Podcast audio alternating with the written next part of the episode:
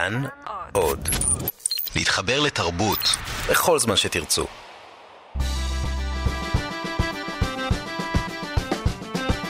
מה שקורה עם שירי לב-ארי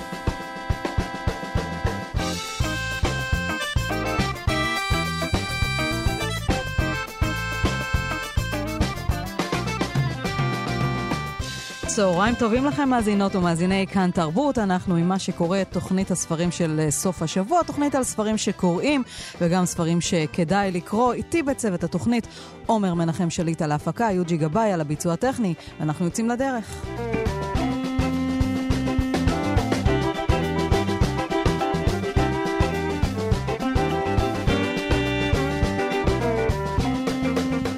אז אם אנחנו מדברים על ספרים שקוראים, מבט מהיר אל רשימות רבי המכר של הרשתות הגדולות.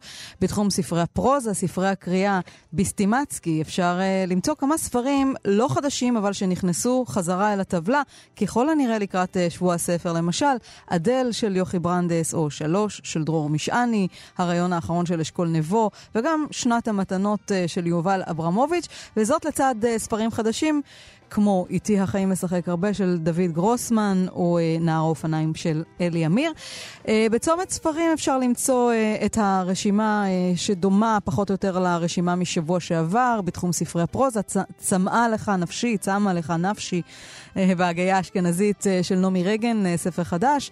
כמובן הספר של דוד גרוסמן, איתי החיים משחק הרבה, עץ אופלי של ג'פרי ארצ'ר, ואישה מעבר לים של שרית ישי לוי.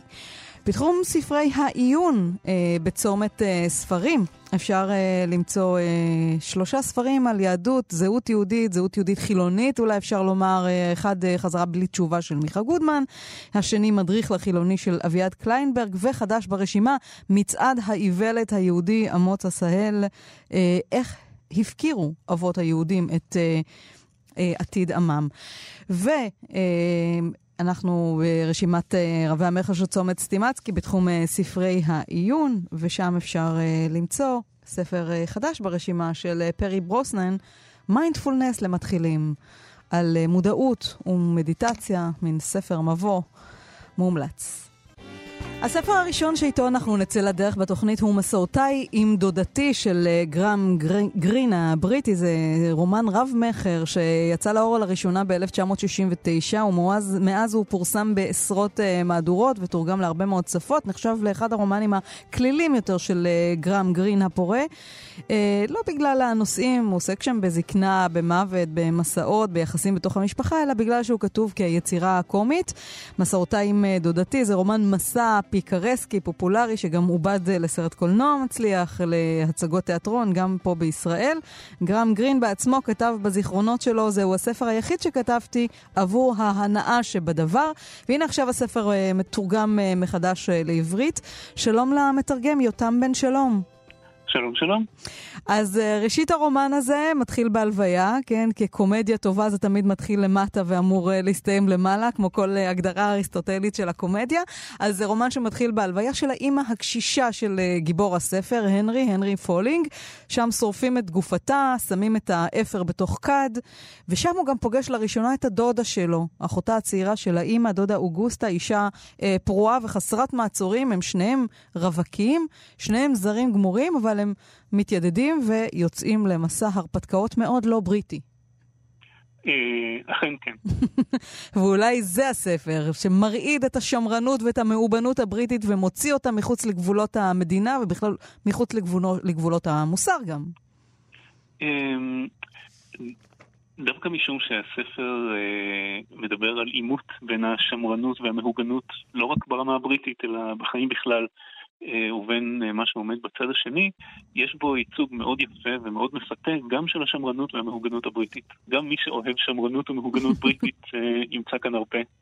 אז אולי, זה, אולי זו אחת הסיבות שהוא הצליח, שהוא לא לגמרי קעקע את uh, כל המוסד הזה של הבריטיות, כן? אלא פרגן גם לזה, אבל גם הראה את האלטרנטיבה. נאמר שהוא רוקד על קו הספר. יותם, מה לדעתך סוד, סוד הכוח של הקסם הזה, ולמה לתרגם אותו מחדש לעברית? הוא תורגם כמה פעמים בעבר. הוא תורגם לפחות פעם אחת בידי, בידי חנוך בר-טוב. אבל נתחיל, נתחיל מסוד הקסם. זה, זה ספר שנולד בתענוג.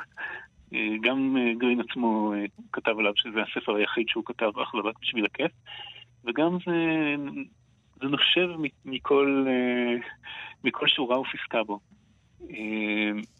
זה ספר מלא חיים, תוסס, צבעוני, ססגוני, וקוסמופוליטי מאוד, הוא לוקח אותך למסעות רבים, כמתחייב משמו. ועל כן קסמו לא פג. אז הם מתחילים, הם יוצאים לעיר, לעיר הקיץ ברייטון, שלחופי התעלה האנגלית, אחר כך הם טסים לפריז, משם הם נוסעים באוריינט אקספרס עד איסטנבול, אחר כך מגיעים ממש לפרגוואי, אה, ממש פורצים את כן. כל הגבולות. נשארים כן. גם לגור שם, אם אני לא רוצה לעשות יותר מדי ספוילרים. נכון, אה, אבל אה, לצד המסע הגיאוגרפי, אה, הספר מציג מסע מנטלי ורגשי של דמות המספר, של הנרי, הבנקאי המהוגן בדימוס, שמגלה על עצמו דברים שלא ידע שיש בו, והוא מאמץ בסופו של דבר דרך חיים שונה מאוד מזו שחשב שהוא עומד להזדקן בה. אז זהו, אז הנרי שהזכרת אותו קודם, הוא גיבור הספר, הוא יצא לפנסיה מוקדמת, עבד בבנק. מגדל uh, פרחי דליה בהווה, והוא, יש לו הרבה מאוד זמן פנוי, אולי יותר מדי זמן פנוי. Uh, וכשהוא פוגש בלוויה את ה... עד, עד, עד כדי כך הוא משועמם שאפילו ההלוויה של אמו היא סוג של uh, מסע מרגש מבחינתו. ושם הוא פוגש את uh, אוגוסטה. הם, זה, זה, שוב, כמו בכל קומדיה, זה מתחיל כשני זרים והרבה מתיחויות והרבה התנגשויות ביניהם, ואז הם יוצאים uh, ביחד כאמור למסע הגיאוגרפי הזה. מה בה גורם לו לצאת. מה כל כך סוחף בה. אחר כך, אני לא רוצה לעשות יותר ספוילרים, אבל אנחנו מגלים, היא כל הזמן רומזת לו שבעצם האימא שלו, שאותה הוא קבר הרגע, היא לא אימו הביולוגית. היא דמות סוחפת, אוגוסטה. כן, כן. אני חושב שתחילה, במסעות הראשונים, זו באמת הכריזמה הבלתי נגרמת שלו, הנגמרת שלה, שפשוט אה, סוחפת אותו ולא מאפשרת לו להתנגד. אבל אה, בסופו של דבר הוא עושה עבודה עם עצמו.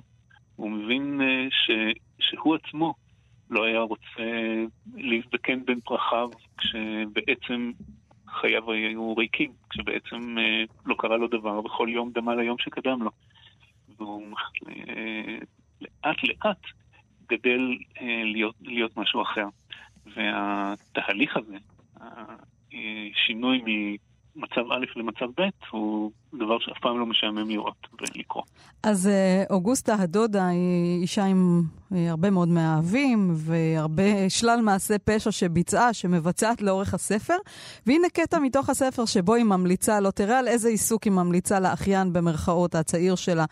יהלומים הם כסף קל, הנרי. יש להם שקים מיוחדים למטען יקר ערך, ברכבות, כן? שוד, שוד של מטענים מתוך רכבות, כן? יש להם שקים מיוחדים למטען יקר ערך, ואת השקים האלה מכניסים לתוך שקים רגילים, כדי שמעמיסי המטען לא יוכלו לאתר אותם. אנשי הרשויות uh, תמימים להפליא. מי שמעמיס שקים שבוע או שבועיים כבר מרגיש איזה שק מכיל בתוכו עוד שק. כל מה שנשאר לעשות הוא, הוא אז, הוא לפעור חתך בשני השקים ולקוות לטוב. כמו גיגית סובין שטמנו בה מתנות לילדים בחג המולד. איש לא יגלה את החתך לפני שהאווירון יגיע ליעד. וודסוורט הכיר מישהו שמולו שיחק לו כבר בפעם, שמזלו שיחק לו כבר בפעם הראשונה והוא שלף תיבה ובה 50 אבני חן. והוא אומר לה, ואף אחד לא משגיח? אז היא אומרת לו, רק המעמיסים האחרים, והם מקבלים את חלקם. הוא אומר לה, לא היה לי מושג שדברים כאלה מתרחשים בהית'רו. והיא אומרת, הנרי חביבי, אמרה הדודה אוגוסטה, אילו היית צעיר, הייתי ממליצה לך לעבוד בהעמסת מטענים. היית זוכה לחיים גדושי הרפתקאות, וסיכוייך לעשות הון היו גדלים בהרבה מאלה שהיו לך בסניף הבנק. בקיצור, היא ממליצה לו לשדוד יהלומים ממטענים במטוסים, או ברכבות, או בכל מקום שזה, שזה לא יהיה, והיא גם מכירה לו את אהוב ליבה, מר ויסקונטי, האיטלקי, הפושע, הנרדף בידי ה-CIA. כן, הצפעוני. הצפעוני, כן. יותם, הספר הזה גם זרוע בהרבה מאוד אה, רמזים, אזכורים ליצירות ספרות אחרות. כן, כן. אה, להרבה, אה, ליצירות ספרות אחרות, לאירוע, לאירועים היסטוריים אחרים. מהבחינה הזו אני מרגיש אסיר תודה שזכ... שזכיתי לתרגם אותו בתקופה כזאת, שבה כל המידע הזה מצוי בהישג יד. ממש בהינף מקלדת. הרבה יותר קל למתרגם לברר למה הכוונה כשמדברים על האגודה הפביאנית, ומי הוא בדיוק סופרמן מקובה וכולי. ולהבין את זה בתרגום. זו פריבילגיה ש... שלא הייתה לקודמיי. כן. אז אם כבר מדברים על אזכורים של אה, יצירות ספרות אחרות, אז השם של אוגוסטה, הדודה אוגוסטה, הוא מין מחווה לדמות בעלת אה, אותו שם, אם כי היא בעלת אופי שונה לגמרי מחשיבותה של רצינות, של אוסקר כן. וייל למשל. וגם יש שם בלש שרודף אחריהם, ג'ון ספארו, והוא מושאל משמו של אה, מלומד אוקספורדי נודע, וגם אה, הצפע הצפעוני שכינית אותו קודם ויסקונטי, גם לקוח מספר אחר של מרג'ורי באואן, The Viper of Milan, שהיה אהוב מאוד על גרין בילדותו. נכון, נכון. אבל לא, לא הייתי ממהר להסיק, להשתמש בפרטי המידע הזה בתור כלי לפרשנות הספר. כלומר, אלו הם פיגומים, ואלו פיגומים שאמורים להסיר אותם ברגע שהיצירה מושלמת. לגבי אוגוסטה, הסברה שלי היא שהקונוטציה הכללית יותר של השם של השם אוגוסטוס, קונוטציה של אדם גדול ומנצח, חשובה יותר מאשר הקשר אוגוסטה של אוסקר ויילד, שהיא שונה מאוד מאוד באופייה מדודה אוגוסטה שלנו. אגב, אדם גדול ומנצח אוגוסטוס, באמת הדרך שלה קצת, מנצחת פה בסיפור הזה, היא מצליחה להוציא אותו מתוך המטריצה.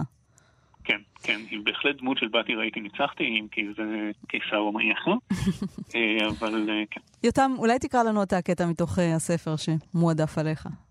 בשמחה, קטע קטן ונחמד. באחד המסעות הראשונים של הנרי עם דודתו, הם נוסעים, כפי שציינת, לעיר החוף ברייטון. אה, ואת המסע הזה דודה, דודה מספר, מנצלת כדי לספר לו על פרויקט שהיה לה כשהיא הייתה צעירה וגרה בברייטון. ודאי תופתע לשמוע, היא אומרת, שניהלנו פעם כנסייה בעצמנו, אני וקורן, כאן בברייטון. ניהלתם כנסייה? אני לא מבין. את הרעיון קיבלנו מכלבי הקרקס, שניים מהם באו לבקר את קורן כששכב בבית חולים, לפני שהקרקס נסע. אותו היום היה יום הביקורים, ונשים רבות הגיעו לבקר את בעליהן. תחילה לא התירו לכלבים להיכנס למחלקה. התעוררה מהומה לא קטנה, אבל קורן הצליח להתגבר על אם הבית כשסיפר לה שאלה לא כלבים רגילים, אלה כלבים אנושיים. עושים להם אמבטיה של חומר חיטוי, הוא אמר, לא לכל אחד ואחד מהם, לפני שנותנים להם להיכנס לזירה. הוא שיקר כמובן, אבל היה מאוד משכנע. הם באו עד המיטה בחובעים מחודדים ובצווארוני ליצן, ושניהם הושיטו לקורן כף ללחיצה והצמידו אף לפניו, כמו אסקימוסים, ואז מיהרו להוציא אותם לפני שהרופא יבוא. כלבלבונים מתוקים קטנטנים. מזל שאף אחד מהם לא הרים רגל. ממש כמו בני אדם, אמרה אישה אחת. מיד רואים שלכלבים יש נשמה. הם כלבלבים אדונים או כלבלבות גברות? שאלה אחרת, כאילו שהיא מעודנת מכדי להסתכל בעצמה. הם אדון וגברת, אמר קורן, ויצרו השיא אותו לומר, למעשה, הם נשואים זה לזה. אוי, מתוק, חמודים כאלה. ויש כבר כלבלבים קטנים? עוד לא, אמר קורן, הם התחתנו רק לפני חודש, בכנסייה לכלבים, בפוטרסבר. הם התחתנו בכנסייה, הם צייצו. ובאמת, חשבתי שהפעם ירחיק לכת, אבל איך שהם בלעו את זה. כולן התגודדו סביב המיטה של קורן וזנחו את הבעלים שלהן להנחות. לא שלבעלים היה אכפת, בעיני כל גבר יום הביקורים הוא תזכורת נוראה למה שמחכה לו בבית. דודתי לקחה עוד נקניקייה והזמינה עוד גינס. כל זה מתרחש בפאב כמובן. כולי, כולן רצו לדעת עוד על כנסיית הכלבים בפוטרסבר. רק לחשוב, אמרה אחת מהן, שכשאנחנו הולכות לכנסיית אתלבורגה הקדושה, אנחנו חייבות להשאיר את הכלבלבים שלנו בבית. הכלב שלי הוא נוצרי טוב לא פחות מהכומר שלנו. פעם בשנה, אמר קורן, עורכים שם מגבית של ביסקוויטים לכלבים, למען כלבים משוטטים במצוקה. כשעזבו אותנו סוף כל סוף וחזרו לבעליהן, אמרתי, עלית על משהו? וקורן השיב, למה לא? וכך קמה הכנסייה לכלבים. ממש כאן ערכנו את הטקסים שלנו, אמרה דודה אוגוסטה. לפעמים אי אפשר היה לשמוע כלום מרוב נביחות. ככה מתפללים, נהג קורן לומר, הבה נניח לכל אחד להתפלל על פי דרכו. ולפעמים הם ישבו בשקט ולקקו לעצמם את האיברים האינטימיים. קורן רצה לערוך גם טקסי הודיה בשביל כלבות, כלבות שהמליטו בהצלחה, אבל אני אמרתי לו שזה כבר מוגזם. אפילו בכנסייה של אנגליה כבר לא עורכים טקסים כאלה. אז עלתה השאלה של חיתון זוגות גרושים. אני חשבתי שזה ישלש את ההכנסה שלנו, אבל כאן קורן היה מי שעמד על עקרונותיו. לא נכיר בגירושין, הוא אמר. והצדק היה עמו. זה היה מוסיף טעם לפגם. לפעמים אי אפשר היה לשמוע כלום מרוב נביחות. טוב, הנרי, הגיעה השעה שנלך לישון. אך אפילו במיטתי הנוחה ברויאל אלביון מצאתי שהשינה ממני והלאה. האורות ממזח השעשועים התנוצצו על התקרה, ובראשי סבו סחור סחור דמויותיהם של וורדסוורף, וקורן, הפיל והכלבים של הוב, מסתרי לידתי, אפרה של אמי שאינה אמי, ואבי הישן באמבטיה. לא היו אלה החיים הפשוטים שידעתי בבנק, חיים שבהם יכולתי לשפוט לקוח על פי יתרת הזכות והחובה שלו. המוזיקה הנהדה מן המזח, הנוגה הזרחני השתבר בגלים אל החוף, ואני נמלאתי פחד וחדווה. יותם, זה משעשע שבחרת את הקטע על הכנסייה לכלבים, כי גר, גרם גרין עצמו אה, המיר את דתו לדת, לדת הקתולית. זאת אומרת, הוא היה קשור מאוד לנצרות הקתולית, וזה גם ניכר בהרבה מאוד מהספרים שלו, ויש הרבה מאוד כנסיות אה, ונצרות, גם בספר הזה, המשעשע. נכון. אה, אני חושב שהגישה הקתולית אה, לדת אה, היא הרבה יותר, לפחות הקתולית המודרנית, היא הרבה יותר נינוחה מגישות אה, אה, פרוטסטנטיות יותר. אה, בזמנו היה, היה לי ידיד סטודנט פולני קתולי, ושאלתי אותו אם הוא לא מרגיש חרדה תמידית, פחד מהגיהינום, חטא הקדמון וכדומה. ואז הוא הסתכל בי נורא מופתע ואמר, אתה לא מבין, אתה בכלל, אתה לא מבין בכלל. ישו כבר מחל על החטאים, על החטא הקדמון. אין חטאים, אנחנו בסדר, הכל נפלא, הכל נהדר, עכשיו אפשר לשמוח.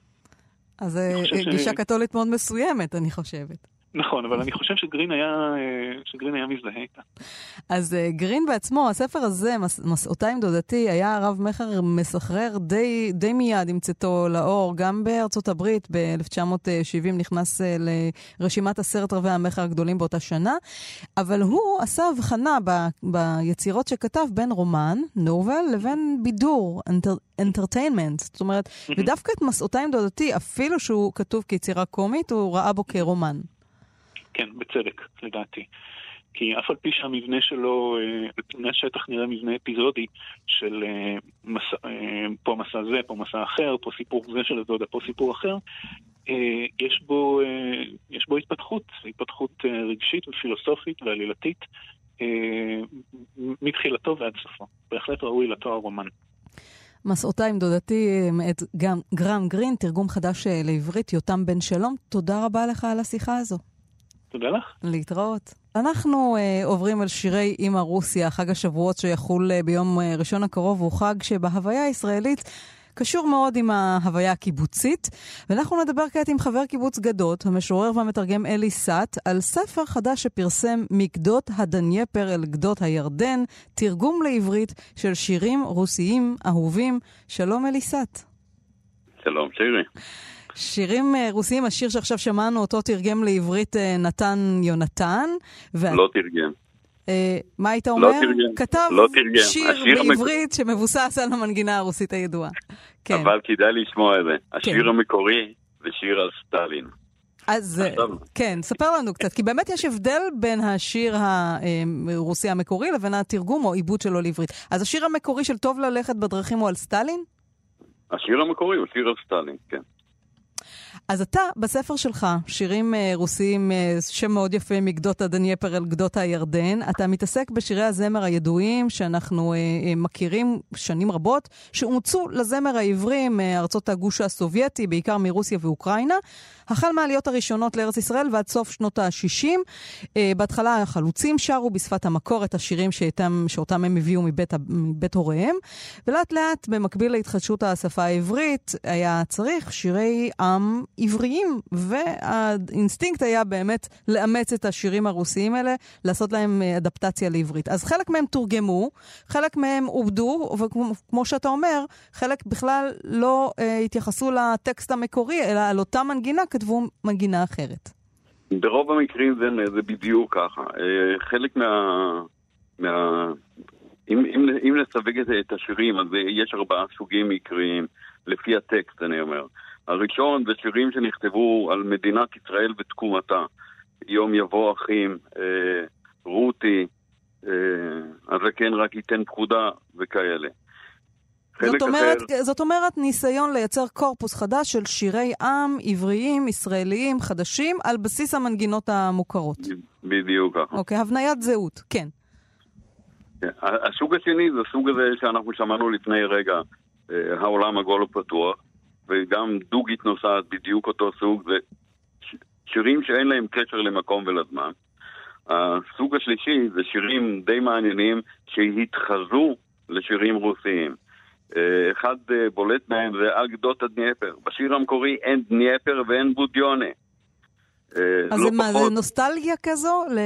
זה זיכרון ישן? לא, זה, השירים האלה נכתבו בתקופת אה, מלחמת העולם השנייה, או בינה לבין תקומת, בינה לבין מלחמת העצמאות של ישראל. ואנחנו גם רצינו להיות גיבורים וחזקים ורוכבים על הסוסים, אז, אז לקחנו את הדוגמה. הסוג הדי קטן זה המתורגמים, ומי שתרגם אותם זה בדרך כלל אנשים ש, שהגיעו מ, מרוסיה ומאוקראינה, כמו שלונסקי, לדוגמה. ובין השירים האלה, וגם כן, חלק גדול מהם נכתבו במלחמת העולם השנייה, זה טחול המטפחת, תהבהב לה אש בקירה, וכן הלאה.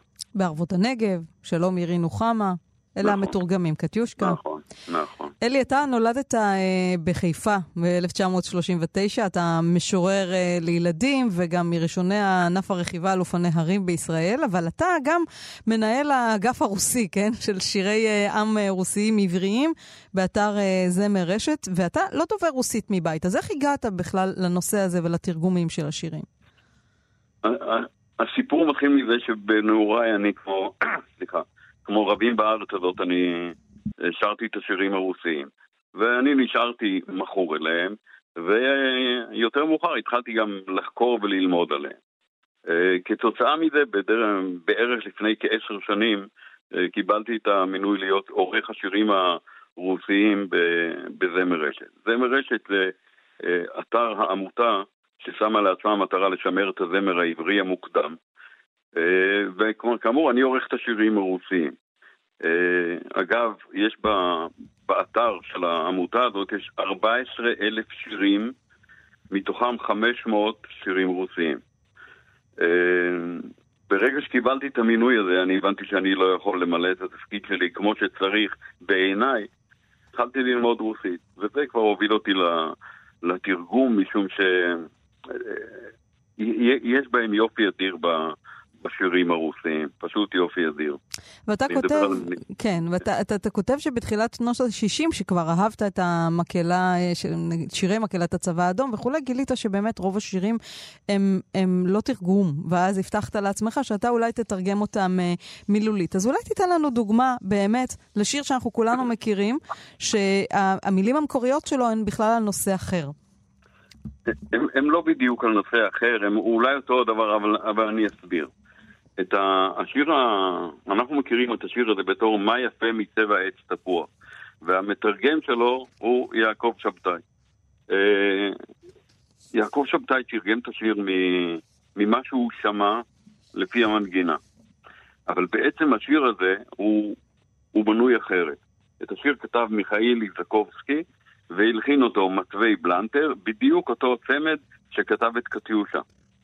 עכשיו, אני מה, מה שקורה זה שאחרי שאיזקובסקי כתב את השיר, בלנטר הלחין אותו, והוא, על פי הפרשנים, רצה לעשות אפקט כאילו שהנערה המאוהבת בשיר היא גם מגמגמת.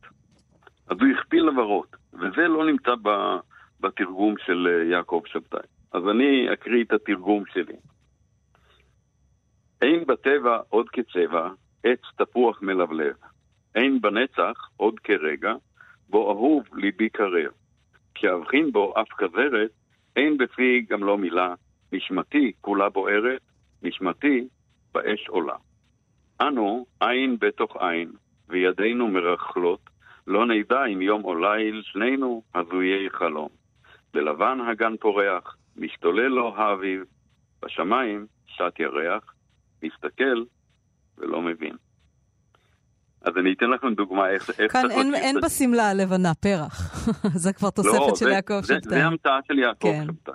אבל אה, אלי, אתה תרגמת את זה באותו ריתמוס. זאת אומרת, אם היינו רוצים לשיר את מה יפה מצבע עץ תפוח, היינו יכולים לשיר אין בטבע עוד לא, כצבע עץ. לא, לא, לא, לא.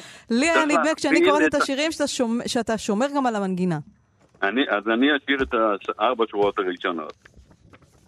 אין בטבע עוד כצבע, עץ תפוח מלבלב, אין בנצח עוד כרגע, בוא אהוב ליבי קרב.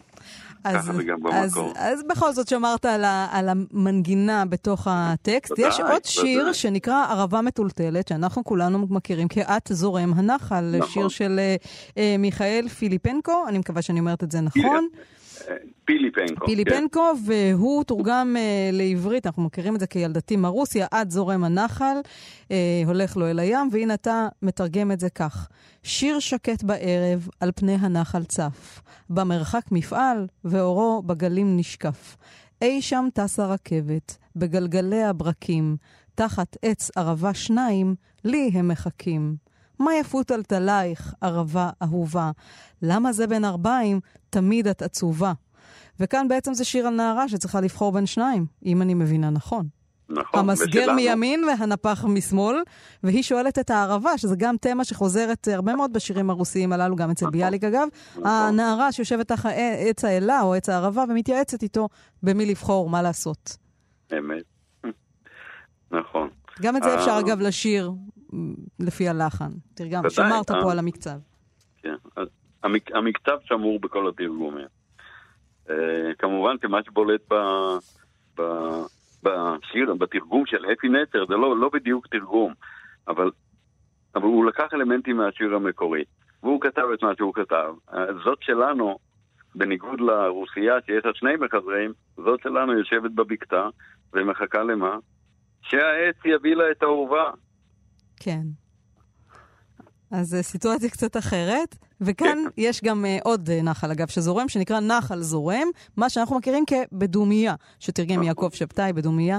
אז כאן אתה, uh, אתה יכול גם לשיר את זה. בערפל זורם הנחל, זורם ולי אין בדל תשובה. יש מחזרים רבים, אך אין לי נחת שלא טעמתי אהבה די טובה. רוקדת ואלס ופסדובלה, ושרה עם כל, השכ... עם כל השכבה, שלא ירגישו הם כמה לא טוב לי, שלא טעמתי אהבה די טובה. אז זה גם אותה נערה, כולם, כולם ישנים וליבה ער, והיא מתלבטת בין אה, אהבות. כן, זה, זה, השיר הזה הוא כמעט תרגום. אה, רק אה, מה שקורה זה יבטושנקו, שכתב את השיר המקורי, הוא, הוא לא דיבר אה, יודעת, לא יודעת אהבה, הוא מדבר על נערה קצת, אה, איך אני אגיד, בואו נגיד, אה, קצת לא מבינה טוב, והיא, אין, אין לה אהבה מספיק טובה, זה מה שהיא מתלוננת בשיר. כן. ואתה, אלי, אתה בהקדמה לספר, אתה מצטט את האמרה אה, של אברהם שלונסקי, אה, אמירה די שוביניסטית, יש לומר. תרגום הוא כמו אישה, או שהיא יפה או שהיא נאמנה. אז זאת אומרת, במה אתה בחרת כשתרגמת את השירים? שיהיו יפים או שיהיו נאמנים למקור? אני, כפמיניסט, מתקומם למה שאני שומע, נכון. אבל לא יעזור כלום. אברהם שלונסקי פגע פה טוב ב, בזיהוי בין מה מתלבט התרגום. מצד אחד הוא צריך להעביר את המסר ואת הרגש שבשיר. בצד השני התרגום הוא צריך להיות, שלונסקי קרא לזה יפה. איך, איך שאני מפרש את זה, התרגום צריך להיות בשפה שוטפת, קולחת, כדי שהקורא התרגום יבין את המסר כמו ש... כאילו כמו שהיה במקור. זה קשה לעשות את הדבר הזה. אה, אני, אני עושה, עושה את זה אה, לא, לא פעם ולא פעמיים, כשאני משלב בתוך השירים אה, מהמסורת שלנו. זה קשה לי להצביע כרגע על שיר ספציפי, אבל, אבל כן, אני, אני משתדל להוסיף גם, גם מהמסורת שלנו וגם מהתרבות שלנו. עכשיו, אלי, יש את השיר שאתה תרגמת אותו כאור חיוור בבית. אנחנו מכירים אותו כבואי אימא, עם המילים של אה, לאה נאור, מילים באמת שוברות את הלב. אבל כאן, אם קוראים את הטקסט, אז הוא על משהו קצת אחר. כן, אם אצל לאה נאור זה כל האור מזמן הלך לו, אל תלכי איתו גם את, אז כאן אור חיוור בבית פנימה, שלג רך בחוץ נושר. אבל אימא, אבל אימא, לא מרשה להתנשק. אל תבכי וגם זכרי לך, זה אשר לגלוש אוהב, הוא בכיף את המזחלת, גם בעלייה סוחב. מאותה שיחה נרגשת, בה היה ראשי חפוי, התחלפו שלגים וקשת, ושנים רבות חלפו. ובינתיים מה הספקתי? צער אין בי, אף מעט. גם מזמן לגלוש הפסקתי, מזחלות אזכב לעד. אור חיוור בבית פנימה, והשלג שוב נושר. גם היום, ממש, כל אמא לא מרשה להתנשק. אז הפרשנות שלך היא לשיר הזה?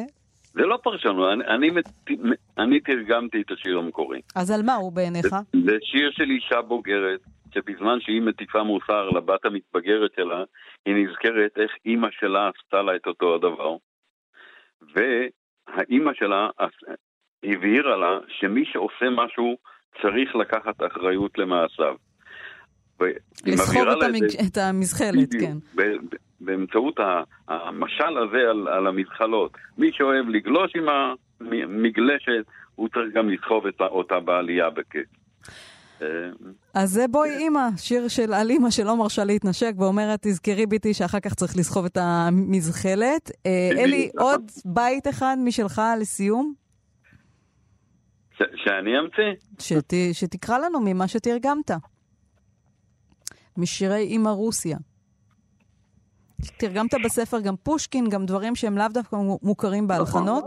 נכון, נכון אבל אני, אני לא מסוגל לרדת למשקל הנכון של השיר מקריאה בלבד. ואני חייב את המנגינה כדי ל... כן, שהיא מחזיקה את השיר בעצם, כן. נותנת לי שנייה לחפש, אולי את תקריאי בינתיים משהו. אז אני אקרא ככה לסיום, כן, אני אקרא לסיום, אה, אלי. מה לא, אתה... לא, אני... מצאת?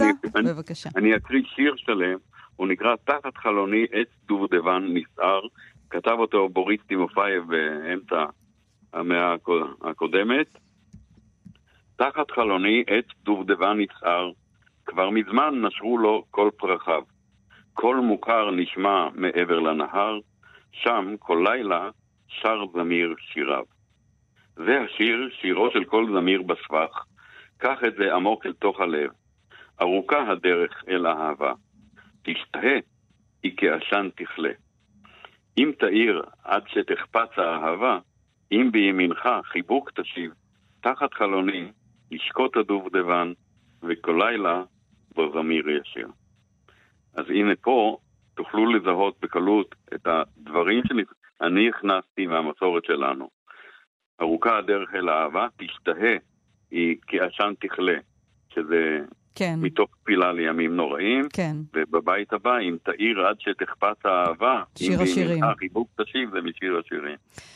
מגדות הדנייפר אל גדות הירדן, תרגום לעברית של אה, שירים רוסיים ידועים. אלי סאט, תודה רבה לך, אנחנו נסיים עם שיר העגלון. אחד היפים שבהם. להתראות, אלי. חג שבועות שמח. ואנחנו עדיין בהכנות לחג השבועות, כי מדי שנה מתקיים אה, פסטיבל השוררים, המשוררים במטולה בחג השבועות, למעשה הוא נפתח כבר היום. המשורר מירון איזקסון יעביר שם את תיקון ליל שבועות. שלום מירון. שלום וברכה, וטוב לשמוע אותך תמיד כשאת עוסקת בדברים המעניינים והחשובים. תודה, תודה. וגם אותך טוב לשמוע. אתה הולך לקרוא במגילת רות, טקסט ידוע, פופולרי, אהוב, אבל איך מוצאים בו עניין ככה כל שנה? במה אתה הולך להיעזר הפעם? תראי, רות כשלעצמה אין סוף לפירושים, וגם המשמעות היא עצומה. עצם זה שחז"ל דיברו שמה שמאבחן את רות זה החסד. ולדבר היום בחברה הישראלית או האנושית בכלל על מקומו של החסד, זה לבד יכול למלא קורסים שלמים, כי אנחנו הפכנו לכאלה פורמליים ומשפטניים, ומה חוקי ומה לא חוקי, ואיפה החסד. אבל אני בחרתי בשביל קצת להרחיב את היריעה, לדבר על מגילה מקבילה, על uh, מגילת אסתר, וקצת להשוות בין השתיים. והתירוץ שלי גם שעל מגילת אסתר יצא, יש מסכת שלמה בגמרא, זו המגילה היחידה שיש לה מסכת שלמה, אני חושב, עד כדי כך עם פירושים. אתה מדבר על מסכת מגילה בעצם, המסכת העשירית בסדר מועד, של המשנה, ויש שם המון המון סיפורים. מדהימה, מדהימה. למשל, אותי זה מושך כמשורר וקצת כמופרע, כל מיני דברים שחז"ל מעלים שם, באמת בכזה, כזאת חדשנות ויצירתיות והעזה. למשל, אם מותר לקרוא את המגילה למפרע, זאת אומרת, מהסוף להתחלה. מי היה שואל את זה, שירי? היינו חושבים ומעלים מה כן ומה לא. או מה, מה מוכרח להיות כתוב עברית, אה, שמע וכולי, ומה לא מוכרח להיות כתוב בעברית. כל הדברים, או דמותו של אחשורוש, אנחנו סתם רואים אותו כזקן תמוי כזה, וחז"ל ראו אותו ממש כרשע. וזה עוזר לי להרחיב קצת את התחושה של המשוררים והקהל שם, כמה לא רק בתנ"ך הנפלא והפלאי בדבר האל, אלא כמה ב, ב, גם במשנה ובגמרא יש אווירה פיוטית של איפכא מסתברא, של ביטויים פיוטיים, של דברי נפש. דבר נוסף שהכנתי, אם יישאר זמן, זה מהרב סולובייצ'יק, איש האמונה, קצת לדבר על האדם המודרני היום בראי הזה. אז אני לא יודע כמה זמן יהיה ואיך ילך שם, אבל אלה הדברים שאני רוצה. מה מתוך דבריו של הרב סולובייצ'יק, אה, איש האמונה, אתה רוצה להביא על התיקון? בשתי הדמויות שם בהתחלה, שהוא מדבר בבריאה, איך יש לך... האדם הראשון והאדם השני, שכמובן זה אותו אדם, אבל עם שני היבטים, אחד שיותר מחפש את ההדר ואת הכוח וכולי, שזה אנחנו מכירים, והשני שמחפש יותר את הרגש והעמידה לפני האל. מתוך תחושה שלי שהגענו לשלב כזה שאנשים היום גם מחפשים את הצד הרגשי והעמוק, ואולי אפילו נזכרים במדעי הרוח. ואולי באופן אגואיסטי אני אקשור את זה שאת יודעת שם הספר השירים החדש שלי שיצא עכשיו נקרא הגיע הזמן להישמר מעצמנו. אז יכול להיות שהגיע הזמן להישמר מעצמנו, זה גם להיזכר שאנחנו לא רק פורמליסטים ומשפטניים ואפילו לא מדעיים, אלא גם יש בנו עוד דברים. אז אלה, אלה, אלה ככה דברים שאני מבקש ללמוד אותם עם המקורות שלנו, ומקווה שיבואו כמה שיותר. אולי תקרא לנו שיר מתוך הגיע הזמן להישמר מעצמנו? וואו, איך את משמחתי. אני אגיד לך, אני אבחר שיר, את יודעת, אחד הדברים... שאני עושה, שהיחידים ש, ש, שמרגיעים אותי זה לרוץ על החוף. הבוקר רצתי 11 קילומטר, לא כל יום ככה, אני לא... וקרה לי פעם, ואני לא הרבה פעמים זה מופיע אצלי בשירים, שגברת אחת שרואה אותי שם, לפעמים, פעם שאלה אותי, ממה אתה עשוי? ממה אתה עשוי? שהוא ראה אותי רץ, ומזה התפתח לי שיר, אז נקרא את זה, זה שיר לא קשה. שאלה בזמן ריצה. שוב שאלה אותי, ממה אתה עשוי? הפעם גם עניתי, בשר ודם. ורק בחוזרי נשבתי וגם נשמה יש שם. שוב צעקה עליי, ממה? ממה? ממה? ולא ידעתי אם ריצתי היא שהטריפה, או בהלתה תקועה בה מעולם. אתה מסתיר אותך, לחשה וסגרה את הדלת של הבית שאודותיו חשבה. זהו, אז... גם נשמה לך... יש שם, אתה אומר גם לה. גם נשמה יש שם, הופפולי. כן. אז ככה שרצים ליד הים וחושבים את המחשבות, אני לא טוב בתוך הים, אני לא יודע כמעט לשחות, אבל על החוף אני לא רע, אז אני רץ ומסתכל על המים וחושב המון דברים.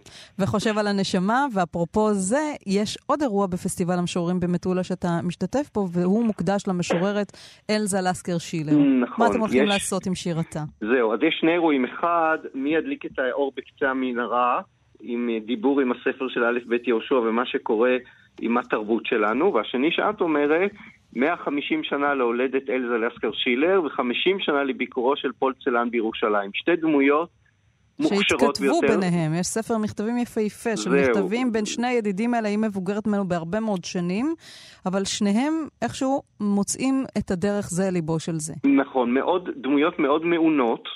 עם חיים לא פשוטים. היא משלב מסוים קשרה את חייה פה בארץ, הוא היה פה בביקור, אבל אה, למיטב זיכרוני לא חי פה, אבל היא ממש משלב מסוים פה, ותראי איזה משוררים התעניינו בה, מאורי צבי גרינברג, דרך עמיחי ועד נתן זך, שלושתם תרגמו אותה. עכשיו אורי צבי, שאני מכיר אותו היטב, לא זוכר כמעט מקרים שהוא אה, מתרגם משוררים, ופה הוא מצא, הוא כינה אותה נדמה לי כמו גילום חדש של דבורה הנביאה. ואת יודעת איזה נפש מיוסרת, הייתה נשואה פעמיים, ו... כל מיני דברים בחיי האישיים לא פשוטים, והוא, פולצלן, אם אני זוכר טוב, שם קץ לחייו, ואנחנו ננסה ל- ל- ל- ל- לשוחח יחד איתם, עם, אה, גלי, איתם, כן, עם שירתם, יחד עם אה, גלילי שחר ועם המתרגמת טלי קונס ועם נועה שקרג'י, וינחה אל, אל, אל חי סלומון. ואני יודע, אני כנראה צריך פסטיבל משוררים, וזה לזכותו של בני ציפר שעושה את זה יפה, כדי להיזכר בשני המשוררים הנהדרים והמיוסרים האלה. אבל תראו בכלל מה זה פלא שירה, שאנשים כמונו, שבסך הכל די רחוקים מההוויה של שני אלה, יכולים כל כך בזכות השירים להרגיש שאנחנו מאותו גן ילדים. אז זה מה שאתם הולכים, להתחבר אל אה, אלזה לסקר שילר ופול צנן, בין השאר, וגם לטקסט של מגילת רות בתיקון אה, ליל שבועות בפסטיבל המשוררים במטולה, שאתה תוביל אותו. המשורר אה, מירון איזקסון, תודה רבה לך על השיחה הזאת, וחג שמח. תודה לך, שבת שלום וחג שמח. שבת להתראות. שלום, להתראות. להתראות. אין סוסים שמדברים עברית. המילים האלה של חנה גולדברג צללו אל תוך מחזור הדם של, של הטקסטים הישראלים, של השירים שאנחנו מכירים אותם, יודעים אותם בעל פה, ו... השיר הזה, אנטארקטיקה, נושא גם את שם האלבום של קורין הלל, שחוגג ממש עכשיו 30 אה, שנה. יש בו טקסטים מסקרנים, יפים, אהובים, מוכרים, אבל עדיין אניגמטיים, וזו הזדמנות אה, אה, לומר שלום לקורין הלל. שלום, שלום. שלום קורין, טוב שאת איתנו. את בפסטיבל מג'סטה במרכז עלמה כן, בזיכרון יעקב. נכון. בשבוע הבא כן. הולכת להופיע ביום רביעי, אה, לחגוג 30 שנה לאלבום אנטארקטיקה, שהיה אלבום האולפן השלישי שלך, יצא ב-89. כל שירי האלבום נכון. הזה, את הלחנת אותם, אה, את ההפקה עשתה יהודית רביץ, והוא זכה להצלחה מסחרית גדולה. הגיע תוך שבועיים למעמד של אה, אלבום זהב, והטקסטים, הטקסטים שכתבו כמה כותבים, חנה גולדברג, מאיר גולדברג, שיר של אהוד מנור, שיר שהיה תרגם של ז'אק אה, פרוור. והמכלול הזה, באמת... ויונתן גפן. ושיר לשיר כמובן של יונתן גפן. אז תכף נדבר על כולם, אבל אולי קודם כל על אין סוסים שמדברים עברית, אין אנשים שלא מתים. חפש באנטארקטיקה, אין ארמון באמצע, אין ואין ואין, וזה שיר שבעצם קורא לאיזה מין התפכחות. אה, נכון. אה, נכון. מה הקסם של השיר הזה, של המילים? אה, תראי, אני, אה, כשבאתי לארץ, אז עזבתי בתוניס אה, סוס שחור ענקי, פסל ענק של סוס, עם הנשיא בורגיבה אליו, שזה היה הנשיא של תוניס, אז טעיתי. ומאוד אהבנו את הנשיא, וכל פעם שהוא היה עובר ברחוב, היינו יוצאים למרפסת וצועקים, אחי הבורגיבה. ואני מאוד אהבתי את הנשיא הזה, והסוס שלו עם ה... בקיצור, כשבאתי לארץ בגיל שמונה, אה, שאלתי את עצמי, איך מדברים הסוסים פה? בכלל החיות. וזהו, וזו שאלה שהייתה לי בראש כל השנים, עד שפגשתי את המילים של חנה. אמרתי, זה לא יכול להיות. כן, כי הדבר הראשון שנפלת בטקסטים שלה זה אין סוסים שמדברים עברית. פתאום זה הזכיר לך את הסוס של הילדות, את הפסל השחור ההוא. אה, וגם זה ש... באיזה שפה החיות מדברות, כאילו, את יודעת, מארץ לארץ את עוברת. איך את קוראת את השיר הזה היום, את הטקסט הזה היום? את שרה אותו המון שנים, הוא שגור בפיך, אבל עדיין יוצא לך כזה לצאת קצת הצידה ולהסתכל עליו? אה, כן, למשל אה, אור הולך ובא. אז פתאום אני אמרתי, וואו, כשאני, נגיד שאני נוהגת באוטו ואני, אה, בלילה ואני מסמנת לנהג, את יודעת, עם האורות הגבוהים, טק, טק, טק, זה כזה, פתאום אמרתי, וואו, זה האור הולך ובא כזה, זה, זה סימן כזה, זה כן. באמת סימן כזה של רגע, תסתכל, רגע, תשים לב. ואחד השירים הידועים הנוספים מתוך האלבום הזה זה ארץ קטנה עם שפם, שכתב אה, מאיר גולדברג, וגם כן. מתייחס למדינה שלנו בצורה קצת הומוריסטית, אבל גם היו בו אי אלו רמיזות לפוליטיקאים שאז היו בתפקיד. למשל, השפם אולי התייחס לראש הממשלה יצחק שמיר אז, ושחקן כן. קולנוע דופק השולחן התייחס כן. לנשיא ארצות הברית אז, רונלד רייגן, שהיה שחקן קולנוע כן. בצעירותו. אבל נכון. עדיין... עדיין יש בטקסט הזה דברים שעומדים והם יפים גם להיום. נכון. אנחנו עדיין חצי סיכה על מפת העולם. נכון, גם, וגם uh, כל המקומות קדושים, זה לא השתנה, ואנחנו רוצים שזה ימשיך. המקומות הקדושים, שמה? ש, שאולי יהיו קצת פחות קדושים, ויהיו פה קצת פחות סכסוכים סביבם. שלא יהיו קדושים, בדיוק. כן. שלא יהיו מקודשים.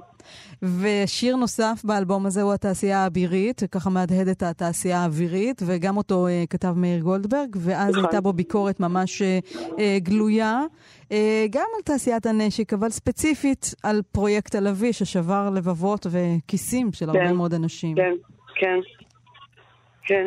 אני... אני התחברתי לטקסט, פשוט ראיתי את ה... את הנורמנדים של פעם, הווינקיגים, את יודעת, עם האוניות עץ הגדולות האלה, חותרים כזה. כן. אה, בתקופת הפיאודליזם כזה, כאילו העתיק הזה ש... ואיך שזה מתחבר, כאילו, את יודעת. זה שיר על שברון לב. איך את, איך את מרגישה כשאת שר אותו, נגיד, היום, 30 שנה אחרי? אז uh, משהו מטורף, כי אני לומדת עכשיו ימאות, ואני סקיפרית לומדת להיות. כן. ואני פתאום קולטת מה זה סיפון, שאני שרתי את זה בלי לדעת בכלל מה זה סיפון, את יודעת, אמיתי. כן. וירכתי הספינה וכל החלקים של הספינה, אני לומדת את זה עכשיו. ואני אומרת, וואו, שהסוף שלי לא יהיה כמו הסוף שלו בסיפור. אז פתאום כל המונחים הימיים האלה נהיים מוחשיים לך. אני אמיתי לגמרי, עם התורן והכל, את יודעת. וקורין, אני אשאל אותך את השאלה שכבר שאלו אותך בעבר. הטבעת נפלה? מה זה השיר הזה? במקום שבו צל הירח ירד אל הכביש, סמוך לצילה אל הכביש, הרטוב אה, מתחתיה, מבלי כן. שתרגיש, הטבעת נפלה. גלגלי הענק בעיניה הפסיקו לפעול. כן. ארוסה לה... על הביטוי של מאיר. זה לתאר פעולה אה, ארוכה במשפט, כאילו ארוך, אבל הוא, זה כאילו כמה מצבים וכמה דברים, פשוט נגנבתי על, ה, על המילים האלה, שהן אה, כל כך מעט מילים ומספרות איזה סיפור מההתחלה ועד הסוף. אבל יש בהן המון המון קסם, כמעט מגי, אבל מה, מה נופל שם? מה קורה שם בתהליך שהוא מתאר? אני לא יודעת, כל פעם משהו אחר. כל פעם משהו אחר? הטבעת כן. הזה? כן. לא, כל פעם זה חור, חור אחר נשאר ממה שכשהטבעת נפלה. כן, כי את אומרת, גלגלי המכונית הנוסעת גילו את הדרך, היא עוברת בחור הטבעת, בצל הירח. כן, כאילו היא ממשיכה להתגלגל. הטבעת, מחפשת את הבן אדם הבא אה, לתת לו את החיים החדשים. זה, זה, את יודעת, זה מעניין שהשירים כל כך מוכרים ושגורים על פינו, ועדיין יש בהם איזו חידתיות מסוימת. אני ממש כל פעם אה, חושבת אחרת באמת על, ה, על הטקסטים. והשיר שסוגר את האלבום הוא שיר לשירה, שכתב יונתן גפן לביתו שירה. כן. ואת uh, באוגוסט, בדיוק לפני ארבע שנים, הקלטת גרסה מיוחדת של שיר לשירה לזכרה של שירה בנקי, שנרצחה נכון. במהלך מצעד הגאווה באותה שנה. זה היה ממש אירוע קשה. כאילו, אני זוכרת, הייתי בבית, התקשרו אליי, uh, שמעתי מה שקרה וביקשו שאני, אה, אה, שהמשפחה רוצה שאני אבוא לשיר את שיר לשירה. ושלחו לי מונית ואני נוסעת לירושלים ככה ואני אומרת איך אני אשיר אה, עולם חדש וטוב אני אתן לך כאילו זה, זה לא נכון. ואז uh, המילה, uh, uh, כבר במבט כחול את מגלה, ופתאום ראיתי את המבט שלה על השיר. אז פתאום היה לי משמעות אחרת. כן, השיר הזה נטען במשמעות מחודשת. וקורין, אנחנו עכשיו נשמיע שוב את ארץ קטנה עם שפם, בהצלחה עם חגיגות 30 השנה לאנטארקטיקה, האלבום עם הטקסטים הכל כך מיוחדים האלה וכל כך חידתיים עדיין, גם 30 שנה אחרי, הופעה ביום רביעי בפסטיבל מג'סטה. זה שתי הופעות כבר, ההופעה הראשונה אין כרטיסים והוסיפו עוד הופעה כבר, באותו ערב. אז זה הולך לקרות בזיכרון יעקב בשבוע הבא. קורין, תודה רבה כן. לך על השיחה הזאת. בכיף, בכיף. יום טוב. יום טוב, להתראות. ביי, להתראות. ואנחנו נסיים את uh, מה שקורה לסוף השבוע הזה ולחג השבועות. המלצות קריאה. דיברנו על מסעותיי עם דודתי המשעשע של גרם גרין, על שירי זמר רוסיים מגדות הדנייפר ועד גדות הירדן, על מגילת רות ומסכת מגילה, וגם על הטקסטים האהובים, אם כי עדיין חידתיים, של האלבום אנטארקטיקה של אה, קורין הלל. תודה לעומר מנחם שליט על ההפקה, לאלעד זוהר על הביצוע הטכני, כאן באולפן שירי לב-ארי, שבת שלום וחג שמח.